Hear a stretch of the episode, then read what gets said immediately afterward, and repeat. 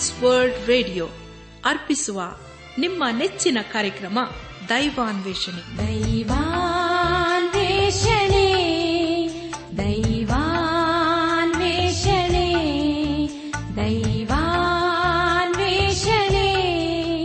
ದೈವಾನ್ವೇಷಣೆ.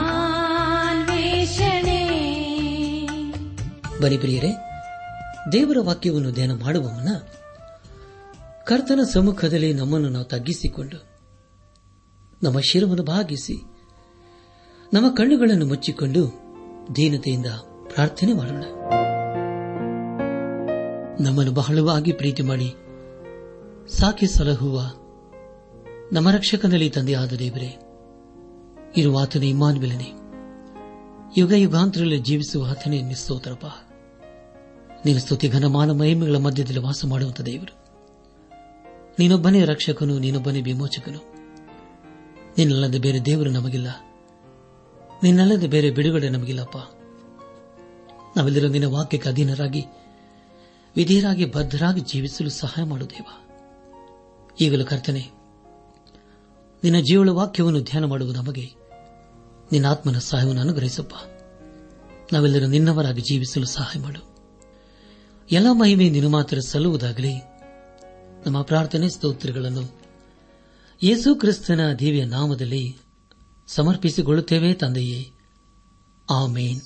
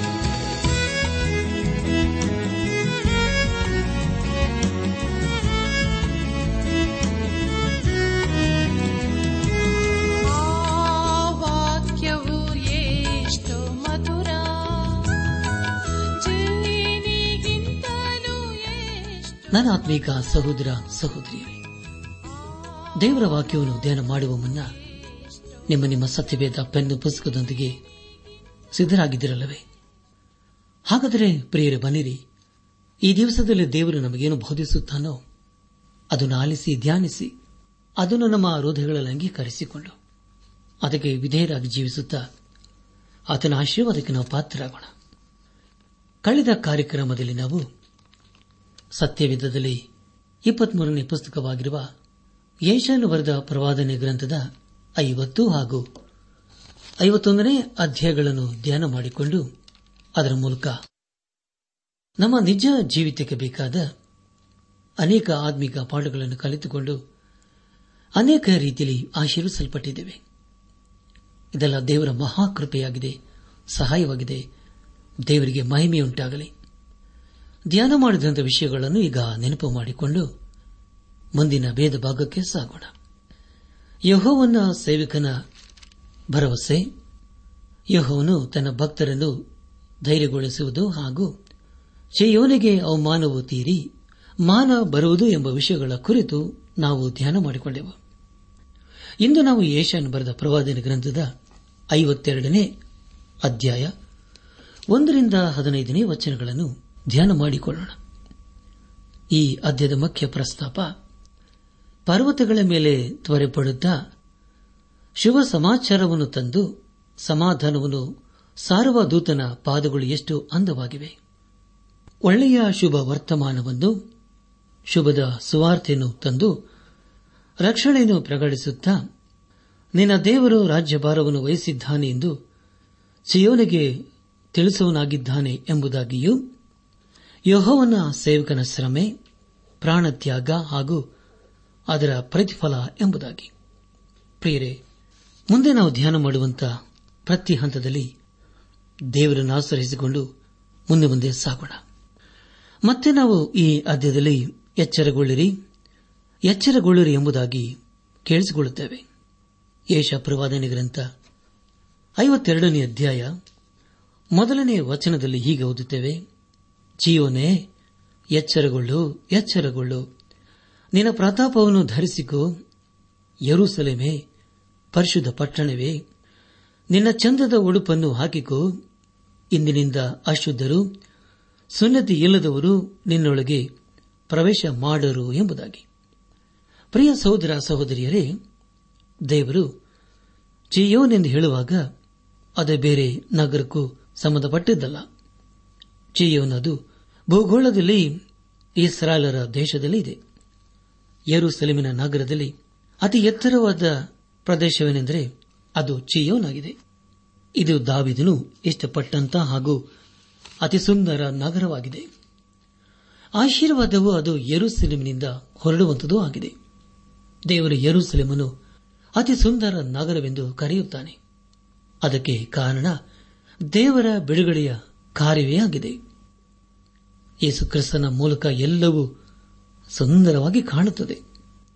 ಮಾನವರಿಗೆ ಮಾತ್ರವಲ್ಲ, ಅದಕ್ಕೆ ಬದಲಾಗಿ ಅವರ ದೇಶಕ್ಕೂ ಬಿಡುಗಡೆ ಸಿಕ್ಕಿತು ಇದೇ ರೀತಿಯ ಬಿಡುಗಡೆಯ ಕುರಿತು ಮೋಶೆಯ ಧರ್ಮಶಾಸ್ತ್ರದಲ್ಲಿ ನಾವು ಓದುತ್ತೇವೆ. ಯಶ ಪ್ರವಾದನೆ ಗ್ರಂಥ ಐವತ್ತೆರಡನೇ ಅಧ್ಯಾಯ ಎರಡನೇ ವಚನವನ್ನು ಓದುವಾಗ, ಯರುಸಲಮೆ ಧೂಳನ್ನು ಜಾಡಿಸಿಕೋ ಎದ್ದು ಆಸನದ ಮೇಲೆ ಕೂಡರು.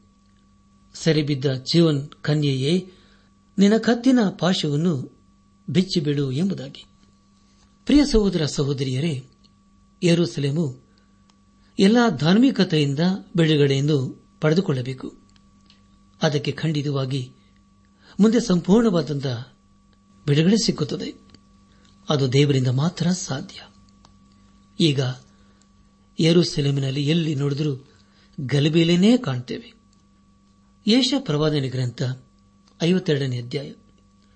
ಮೂರನೇ ವಚನವನ್ನು ಓದುವಾಗ ಯಹೋವನ ಈ ಮಾತನ್ನು ಕೇಳಿರಿ. ಲಾಭ ಪಡೆಯದೆ ನಿಮ್ಮನ್ನು ಮಾರಿದೆನು, ಹಣ ತಕ್ಕೊಳ್ಳದೆ ನಿಮ್ಮನ್ನು ಬಿಡುಗಡೆ ಮಾಡುವೆನು ಎಂಬುದಾಗಿ.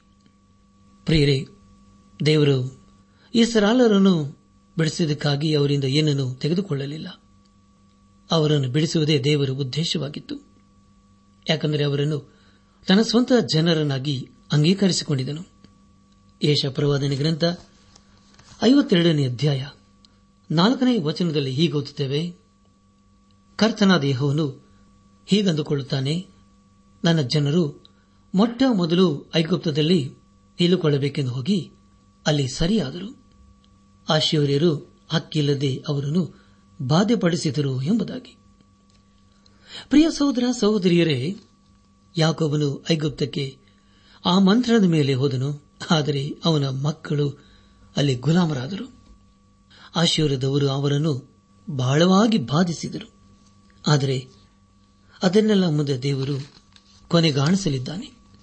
ಯಶಪ್ರವಾದನೆ ಪ್ರವಾದನೆ ಗ್ರಂಥ ಐವತ್ತೆರಡನೇ ಅಧ್ಯಾಯ ಐದನೇ ವಚನದಲ್ಲಿ ಹೀಗೊತ್ತಿದ್ದೇವೆ ಅನ್ಯರು ನನ್ನ ಜನರನ್ನು ಅಕ್ಕಿಲ್ಲದೆ ಒಯ್ದಿರಲು ನಾನು ಇಲ್ಲಿ ಸುಮ್ಮನಿರುವುದು ಹೇಗೆ? ನನ್ನ ಪ್ರಜೆಯನ್ನು ಆಳುವವರು ರೌದ್ರದಿಂದ ಕೆರ್ಚುತ್ತಾರೆ ನನ್ನ ನಾಮವು ದಿನವೆಲ್ಲ ಎಳೆಬಿಡದೆ ದೂಷಣೆಗೆ ಗುರಿಯಾಗಿದೆ ಎಂಬುದಾಗಿ. ಪ್ರಿಯ ದೇವಜನರ ಮಾಡಿ ಗಮನಿಸಿ. ಆದರೆ ಅದಕ್ಕಾಗಿ ದೇವರು ಆರನೇ ವಚನದಲ್ಲಿ ಹೇಳುವುದೇನೆಂದರೆ, ಈಗಿರಲು ನನ್ನ ಜನರು ನನ್ನ ನಾಮದ ಮಾತನ್ನು ತಿಳಿದು ತಮ್ಮ ಸಂಗಡ ಮಾತಾಡುವವನು ನಾನೇ? ಹೌದು, ನಾನೇ ಎಂದು ರಕ್ಷಣೆಯ ಆ ದಿನದಲ್ಲಿ ಗ್ರಹಿಸಿಕೊಳ್ಳುವ ಹಾಗೆ ಮಾಡುವೆನು. ಇದೇ ಯಹೋವನ ನುಡಿ ಎಂಬುದಾಗಿ.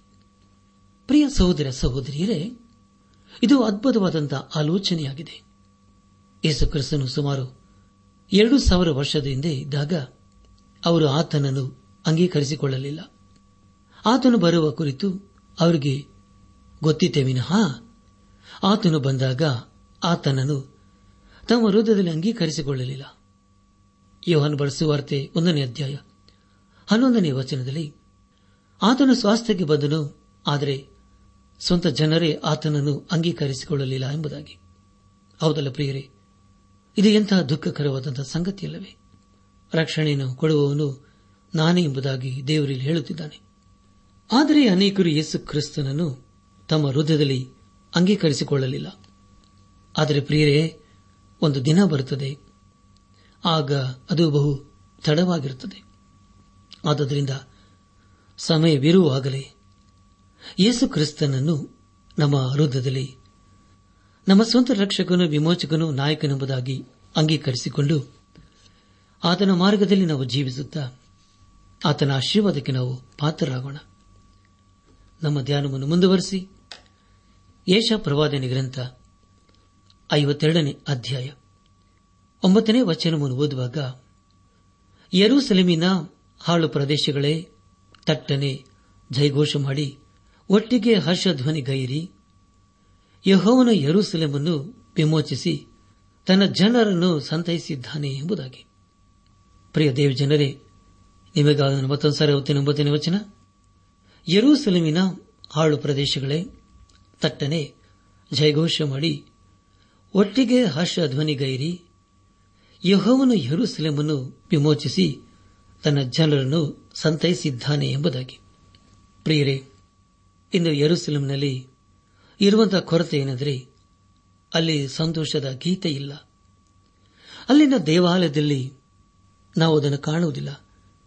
ದೇವರು ಅಪೇಕ್ಷಿಸುವುದು ಏನೆಂದರೆ ನಮ್ಮ ಹೃದಯದಲ್ಲಿ ಯಾವಾಗಲೂ ಸಂತೋಷ, ಸಮಾಧಾನ ಇರಬೇಕು ಎಂಬುದಾಗಿ.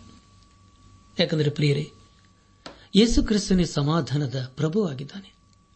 ದೇವರಿಗೆ ಮಹಿಮೆಯುಂಟಾಗಲಿ ಯೋಹಾನ್ ಬರೆದಂತ ಮೊದಲಿನ ಪತ್ರಿಕೆ ಒಂದನೇ ಅಧ್ಯಾಯ ನಾಲ್ಕನೇ ವಚನದಲ್ಲಿ ಹೀಗೆ ಓದುತ್ತೇವೆ, ನಮ್ಮ ಉಭಯತರ ಸಂತೋಷವು ಪರಿಪೂರ್ಣವಾಗಬೇಕೆಂದು ನಾವು ಈ ಮಾತುಗಳನ್ನು ಬರೆಯುತ್ತೇವೆ ಎಂಬುದಾಗಿ.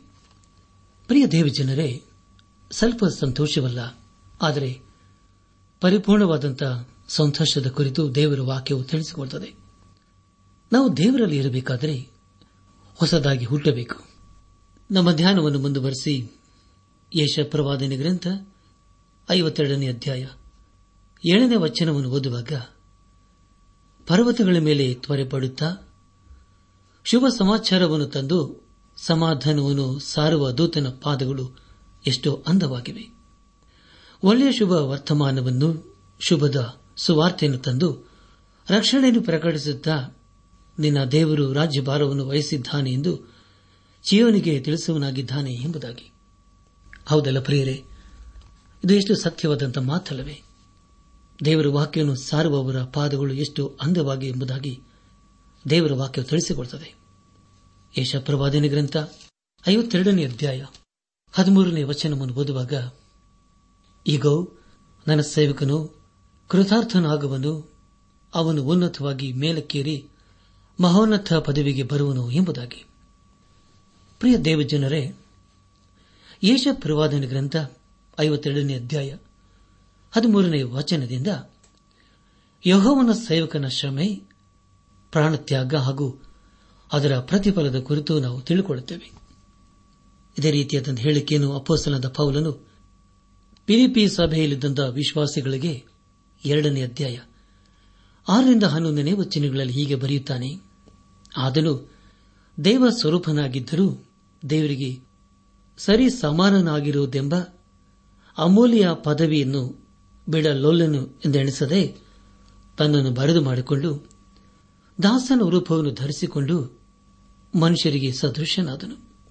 ಹೀಗೆ ಆತನು ಆಕಾರದಲ್ಲಿ ಮನುಷ್ಯನಾಗಿ ಕಾಣಿಸಿಕೊಂಡಿದ್ದಾಗ ತನ್ನನ್ನು ತಗ್ಗಿಸಿಕೊಂಡು ಮರಣವನ್ನೆಂದರೆ ಶಿಲ್ಬೆಯ ಮರಣವನ್ನಾದರೂ ಹೊಂದುವಷ್ಟು ವಿಧೇಯನಾದನು. ಈ ಕಾರಣದಿಂದ ದೇವರು ಆತನನ್ನು ಅತ್ಯುನ್ನತ ಸ್ಥಾನಕ್ಕೆ ಏರಿಸಿ ಎಲ್ಲ ಹೆಸರುಗಳಿಗಿಂತ ಶ್ರೇಷ್ಠವಾದ ಹೆಸರನ್ನು ಆತನಿಗೆ ದಯಪಾಲಿಸಿದ್ದಾನೆ. ಆದ್ದರಿಂದ ಸ್ವರ್ಗ, ಮರ್ತ್ಯ ಪಾತಾಳಗಳಲ್ಲಿರುವರೆಲ್ಲರೂ ಯೇಸುವಿನ ಹೆಸರಿನಲ್ಲಿ ಅಡ್ಡಬಿದ್ದು ಯೇಸು ಕ್ರಿಸ್ತನನ್ನು ಒಡೆಯನೆಂದು ಪ್ರತಿಜ್ಞೆ ಮಾಡಿ ತಂದೆಯಾದ ದೇವರಿಗೆ ಘನವನ್ನು ಸಲ್ಲಿಸುವರು ಎಂಬುದಾಗಿ. ಪ್ರಿಯರೇ, ಇದು ಎಂತಹ ಅದ್ಭುತವಾದಂಥ ವೇದ ವಚನವಲ್ಲವೇ ಮುಂದೆ ನಾವು ಯೇಸು ಕ್ರಿಸ್ತನು ಅನುಭವಿಸಬೇಕಾದ ಬಾಧೆಯ ಕುರಿತು ತಿಳಿದುಕೊಳ್ಳುತ್ತೇವೆ ಯೇಷ ಪ್ರವಾದನೆ ಗ್ರಂಥ ಐವತ್ತೆರಡನೇ ಅಧ್ಯಾಯ ಹದಿನಾಲ್ಕನೇ ವಚನವನ್ನು ಓದುವಾಗ, ಅವನ ಮುಖವು ಸಕಲ ಮನುಷ್ಯರ ಮುಖಕ್ಕಿಂತಲೂ ಅವನ ರೂಪವು ಎಲ್ಲ ನರ ಜನ್ಮದವರ ರೂಪಕ್ಕಿಂತಲೂ ವಿಕಾರವಾಗಿರುವುದನ್ನು ನೋಡಿ ಅನೇಕರು ಹೇಗೆ ಅವನಿಂದ ಬೆದರಿ ಬಿದ್ದರೋ ಹಾಗೆಯೇ ಅನೇಕ ಜನಾಂಗಗಳವರು ಅವನನ್ನು ಕಂಡು ವಿಸ್ಮಯದಿಂದ ಚಮಕಿತರಾಗುವರು ಎಂಬುದಾಗಿ. ಪ್ರೇರೆ, ಯೇಸು ಕ್ರಿಸ್ತನು ಕಲ್ವಾರಿ ಶಿಲುಬೆ ಮೇಲೆ ಅನುಭವಿಸಬೇಕಾದ ಬಾಧೆ ಕುರಿತು ಈ ವಚನ ಭಾಗವು ತಿಳಿಸಿಕೊಡುತ್ತದೆ. ಆ ಮೂರು ಗಂಟೆಗಳು ಯೇಸು ಕ್ರಿಸ್ತನ ಮೇಲೆ ಅಂಧಕಾರದ ಕಾರ್ಯವು ನಡೆಯಿತು. ಯೇಸು ಕ್ರಿಸ್ತನು ಯಜ್ಞದ ಕೊರೆಯಾದನು. ಹಾಗೂ ಶಿಲುಬೆಯಲ್ಲಿ ಯಜ್ಞಾರ್ಪಿತನಾದನು. ಆ ಮೂರು ಗಂಟೆಗಳು ಕಳೆದು ಹೋದ ಮೇಲೆ ಬೆಳಕನ್ನು ಕಂಡ ಜನರು ಬೆರಗಾದರು. ಐವತ್ಮೂರನೇ ಅಧ್ಯಾಯ ಎರಡನೇ ವಚನದಲ್ಲಿ ಹೀಗೆ ಓದುತ್ತೇವೆ. ಒಣ ನೆಲದೊಳಗೆ ಬೇರಿನಿಂದ ಹೊರಡುವ ಅಂಕುರದಂತೆಯೂ ಬುಡದಿಂದ ಒಡೆಯುವ ಚಿಗುರಿನ ಹಾಗೂ ಅವನು ಯಹೋವನ ದೃಷ್ಟಿಯಲ್ಲಿ ಬೆಳೆದನು ಎಂಬುದಾಗಿ. ಪ್ರಿಯ ದೇವಜನರೇ ಕಲ್ವರಿ ಶಿಲಬಿಯಲು ಯೇಸು ಕ್ರಿಸ್ತನು ಅನುಭವಿಸಿದ ಬಾಧೆಯು ಅದು ಬಹು ಭಯಂಕರವಾಗಿತ್ತು. ಅದಕ್ಕೆ ಬೇರೆ ಮಾತು ಹೇಳಬೇಕಾಗಿಲ್ಲ. ಯೇಸು ಕ್ರಿಸ್ತನು ನಮ್ಮನ್ನು ಪಾಪದ ಬೆಳೆಸುವುದಕ್ಕೆ ಎಲ್ಲಾ ಬಾಧೆಯನ್ನು ತಾನೇ ಅನುಭವಿಸಿದನು. ಆತನು ಕಲ್ವಾರಿ ಕ್ರೂಜಿ ಮೇಲೆ ಅನುಭವಿಸಿದ ಬಾಧೆಯು ಅದು ಮಾನವನ ಬೆಳೆಗಳಿಗಾಗಿತ್ತು. ಯಶಪ್ರವಾದನೆ ಗ್ರಂಥ ಐವತ್ತೆರಡನೇ ಅಧ್ಯಾಯ ಹದಿನಾಲ್ಕು ಹಾಗೂ ಹದಿನೈದನೇ ವಚನಗಳನ್ನು ಓದುವಾಗ, ಅವನ ಮುಖವು ಸಕಲ ಮನುಷ್ಯರ ಮುಖಕ್ಕಿಂತಲೂ, ಅವನ ರೂಪವು ಎಲ್ಲ ನರ ಜನ್ಮದವರ ರೂಪಕ್ಕಿಂತಲೂ ವಿಕಾರವಾಗಿರುವುದನ್ನು ನೋಡಿ ಅನೇಕರು ಹೇಗೆ ಅವನಿಂದ ಬೆದರಿ ಬಿದ್ದರೋ ಹಾಗೆಯೇ ಅನೇಕ ಜನಾಂಗಗಳವರು ಅವನನ್ನು ಕಂಡು ವಿಸ್ಮಯದಿಂದ ಚಮಕಿತರಾಗುವರು. ಅರಸರು ಅವನ ಮುಂದೆ ಬಾಯಿ ಮುಚ್ಚಿಕೊಳ್ಳುವರು. ಏಕೆಂದರೆ ಸುದ್ದಿಯೇ ಇಲ್ಲದ ಸಂಗತಿಯನ್ನು ನೋಡುವರು. ಎಂದೂ ಕೇಳದ ವಿಷಯವನ್ನು ಗ್ರಹಿಸಿಕೊಳ್ಳುವರು ಎಂಬುದಾಗಿ. ನನ್ನಾತ್ಮಿಕ ಸಹೋದರ ಸಹೋದರಿಯರೇ, ಯೇಸು ಕ್ರಿಸ್ತನ ಮರಣವನ್ನು ಅನೇಕರು ಅರ್ಥ ಮಾಡಿಕೊಳ್ಳಲಿಲ್ಲ ಆತನ ಬಾಧೆಯನ್ನು ಅನುಭವಿಸಿದ ಹಾಗೆ ನಾವು ಯಾರೂ ಅನುಭವಿಸುವುದಕ್ಕೆ ಸಾಧ್ಯವಿಲ್ಲ. ಕಲವಾರಿ ಕ್ರೂಜೆಯ ಅನುಭವವು ಅದು ಬಹು ಭಯಂಕರವಾಗಿತ್ತು. ಯೇಸು ಕ್ರಿಸ್ತನನ್ನು ನಮ್ಮ ಹೃದಯದಲ್ಲಿ ನಮ್ಮ ಸ್ವಂತ ರಕ್ಷಕನು ವಿಮೋಚಕನು ನಾಯಕನೆಂಬುದಾಗಿ ಸ್ವೀಕರಿಸಿಕೊಂಡಾಗ ಹಾಗೂ ಅಂಗೀಕರಿಸಿಕೊಂಡಾಗ ಮಾತ್ರ ಆ ಬಾಧೆಯು ಏನೆಂಬುದಾಗಿ ನಮಗೆ ಅರ್ಥವಾಗುತ್ತದೆ. ಮುಂದಿನ ಅಧ್ಯಾಯವನ್ನು ಧ್ಯಾನ ಮಾಡುವ ನಮ್ಮನ್ನು ಸಿದ್ಧ ಮಾಡಿಕೊಳ್ಳೋಣ ಯಾಕೆಂದರೆ ಪ್ರಿಯರೇ ಇನ್ನೂ ಅಧಿಕವಾದಂತಹ ಸಂದೇಶವನ್ನು ದೇವರು ನಮಗೆ ಕೊಡಲಿದ್ದಾನೆ. ಯೇಷ ಪ್ರವಾದನೆ ಗ್ರಂಥದ ಐವತ್ಮೂರನೇ ಅಧ್ಯಾಯ ಹಾಗೂ ಕೀರ್ತನ ಪುಸ್ತಕದ ಇಪ್ಪತ್ತೆರಡನೇ ಅಧ್ಯಾಯವು ಯೇಸು ಕ್ರಿಸ್ತನ ಕ್ರೂಜಿಯ ಮರಣದ ಕುರಿತು ತಿಳಿಸಿಕೊಡುತ್ತದೆ ಎಂಬುದಾಗಿ ದೇವರ ವಾಕ್ಯದಿಂದ ನಮಗೆ ಸ್ಪಷ್ಟವಾಗಿ ಅರ್ಥವಾಗುತ್ತದೆ ಅದೇ ಪ್ರಕಾರ ಯೇಸು ಕ್ರಿಸ್ತನ ಕ್ರೂಜಿಯ ಮರಣದ ಕುರಿತು ಹೊಸ ಒಡಬಡಿಕೆಯಲ್ಲಿ ನಾಲ್ಕು ಸುವಾರ್ತೆಗಳಲ್ಲಿ ನಾವು ಓದುತ್ತೇವೆ. ಹೊಸ ಒಡಂಬಡಿಕೆಯಲ್ಲಿ ನಾಲ್ಕು ಸ್ವಾರ್ಥಗಳನ್ನು ಓದುವಾಗ ಕ್ರೂಜೆ ಮರಣದ ಸ್ವಲ್ಪ ಮಾತ್ರ ತಿಳಿದು ಬರುತ್ತದೆ. ಆದರೆ ಪ್ರೀತಿ ಕ್ರೂಜೆಯ ಮರಣದ ಅನುಭವದ ಕುರಿತು ಹೆಚ್ಚಾಗಿ ನಾವು ಯೇಷಾ ಗ್ರಂಥದ ಐವತ್ಮೂರನೇ ಅಧ್ಯಾಯದಲ್ಲಿ ನಾವು ಓದುತ್ತೇವೆ. ಯೇಸು ಕ್ರಿಸ್ತನನ್ನು ಶಿಲುಬೆಗೆ ಹಾಕಿದರು ಕ್ರೂಜೆ ಬಳಿಯಲ್ಲಿ ಕುಳಿತುಕೊಂಡು ಎಲ್ಲವನ್ನೂ ಗಮನಿಸುತ್ತಿದ್ದರು. ಆ ಸ್ಥಳದಲ್ಲಿ ನಾವು ಇರುವುದು ಬೇಡವೇ ಬೇಡ ಪ್ರಿಯರೇ. ಆ ಕ್ರೂಜೆಯಲ್ಲಿ ನಡೆಯುತ್ತಿದ್ದಂತಹ ಕ್ರೂರ ವೇದನೆಯನ್ನು ಕಾಣಲು ಆ ಜನರಿಗೆ ಸಾಧ್ಯವಾಗಲಿಲ್ಲ. ಆದರೆ ಪ್ರಿಯರೇ, ಯೇಸು ಕ್ರಿಸ್ತನ ಕ್ರೂಜೆ ಮೇಲೆ ಮಾಡಿದ ತ್ಯಾಗ ಅದರ ಮೂಲಕ ನಮಗೆ ನಿತ್ಯ ಜೀವದ ಬಾಗಿಲು ತೆರೆಯಲಾಯಿತು. ಮಾನವನಿಗೆ ಪಾಪದಿಂದ ಬಿಡುಗಡೆ ಹಾಗೂ ನಿರೀಕ್ಷೆಯ ಸಂದೇಶ ಪ್ರಕಟವಾಯಿತು. ದೇವರಿಗೆ ಸ್ತೋತ್ರವಾಗಲಿ. ಒಬ್ಬ ಭಕ್ತರು ಹೀಗೆ ಬರೆಯುತ್ತಾರೆ, ಅದೇನೆಂದರೆ, ಬಿಡುಗಡೆಯ ಮಾರ್ಗವು ಯಾರಿಗೂ ಗೊತ್ತಿರಲಿಲ್ಲ. ಯೇಸು ಕ್ರಿಸ್ತನು ಅನುಭವಿಸಿದ ಬಾಧೆಯನ್ನು ಯಾರೂ ವರ್ಣಿಸುವುದಕ್ಕೆ ಸಾಧ್ಯವಿಲ್ಲ. ಹಾಗೂ ರಾತ್ರಿಯ ಕತ್ತಲೆಯು ಎಷ್ಟು ಎಂಬುದಾಗಿ ಯಾರಿಗೂ ತಿಳಿದಿರಲಿಲ್ಲ. ಆದರೆ ಯೇಸು ಕ್ರಿಸ್ತನು ಕಳೆದು ಹೋದ ಕುರಿಯನ್ನು ಹುಡುಕಿಕೊಂಡು ತಾನೇ ಬಂದನು. ಆ ಕುರಿಗೋಸ್ಕರ ತನ್ನ ಜೀವವನ್ನೇ ಕೊಟ್ಟನು. ಅದರ ಮೂಲಕ ಮಾನವನಿಗೆ ಬಿಡುಗಡೆಯಾಯಿತು ಎಂಬುದಾಗಿ. ಹೌದಲ್ಲ ಪ್ರಿಯರೇ? ಯೇಸು ಕ್ರಿಸ್ತನು ನಮ್ಮನ್ನು ಶಾಪದಿಂದಲೂ ಪಾಪದಿಂದಲೂ ಮುಂದೆ ಬರುವ ದೈವ ಕೋಪದಿಂದ ಬಿಡಿಸಲು ತನ್ನನ್ನೇ ಸಮರ್ಪಿಸಿಕೊಂಡನು. ತಾನೇ ಯಜ್ಞಾರ್ಪಿತನಾದನು. ತಾನೇ ಯಜ್ಞದ ಕುರಿಯಾದನು ಪ್ರಿಯರೇ. ಆತನು ಅನುಭವಿಸಿದ ಬಾಧಿ ಯಾರಿಗೋಸ್ಕರ? ಅದು ನಮಗೋಸ್ಕರ ಪ್ರಿಯರೇ.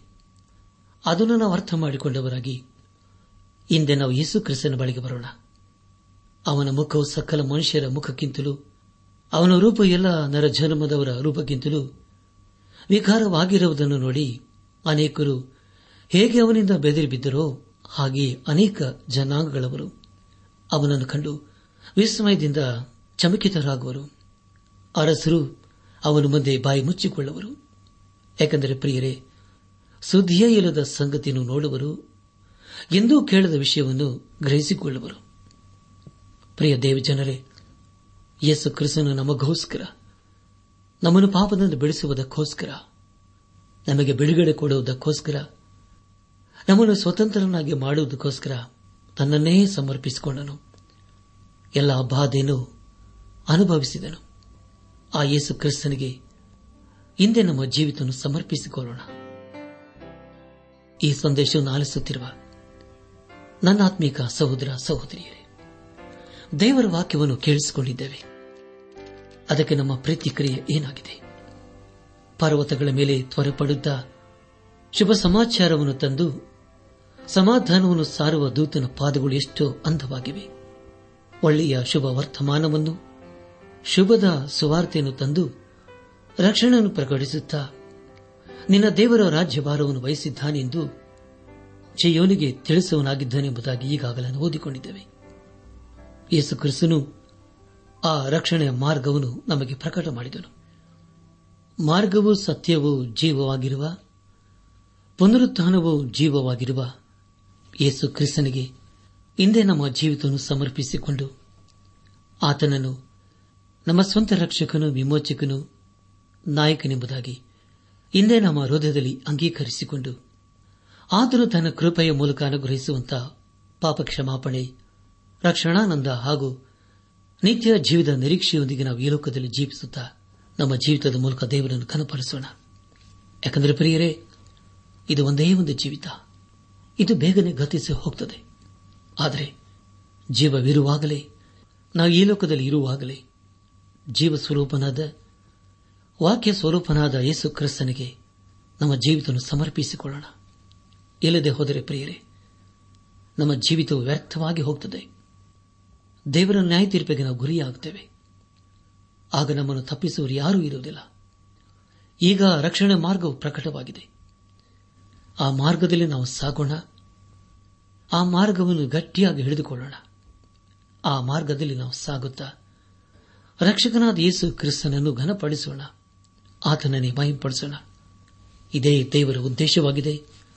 ಇದೇ ಮಾನವನಿಗೆ ಸುಸಂದೇಶವಾಗಿದೆ. ಇದೇ ಮಾನವನಿಗೆ ನಿರೀಕ್ಷೆಯ ಸಂದೇಶವಾಗಿದೆ.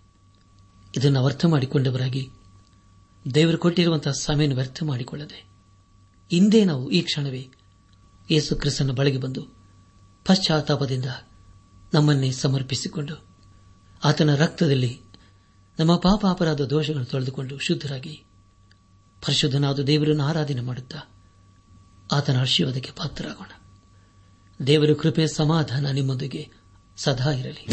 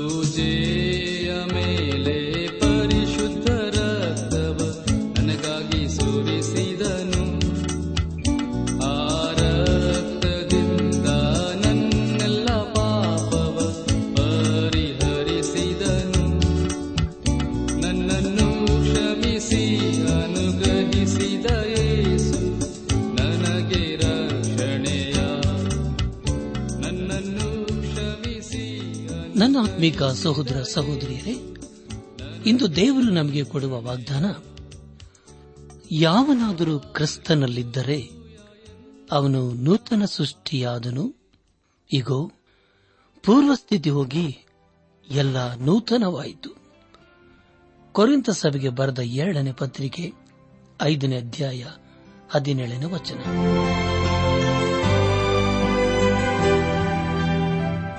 ನೆಚ್ಚಿನ ಶ್ರೋತೃಗಳೇ, ಇದುವರೆಗೂ ಪ್ರಸಾರವಾದ ದೈವಾನ್ವೇಷಣೆ ಕಾರ್ಯಕ್ರಮವನ್ನ ಆಲಿಸಿದ್ದಕ್ಕಾಗಿ ತುಂಬಾ ವಂದಿಸುತ್ತೇವೆ.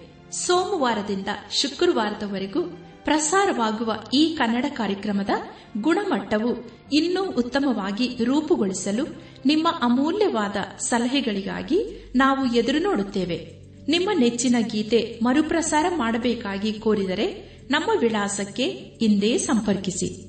ನಿಮ್ಮ ಪತ್ರಗಳು ನಮಗೆ ಪ್ರೋತ್ಸಾಹ ನೀಡುವುದಲ್ಲದೆ ನಿಮಗಾಗಿ ನಾವು ಮನಸ್ಸಾರೆ ಪ್ರಾರ್ಥಿಸುತ್ತೇವೆ.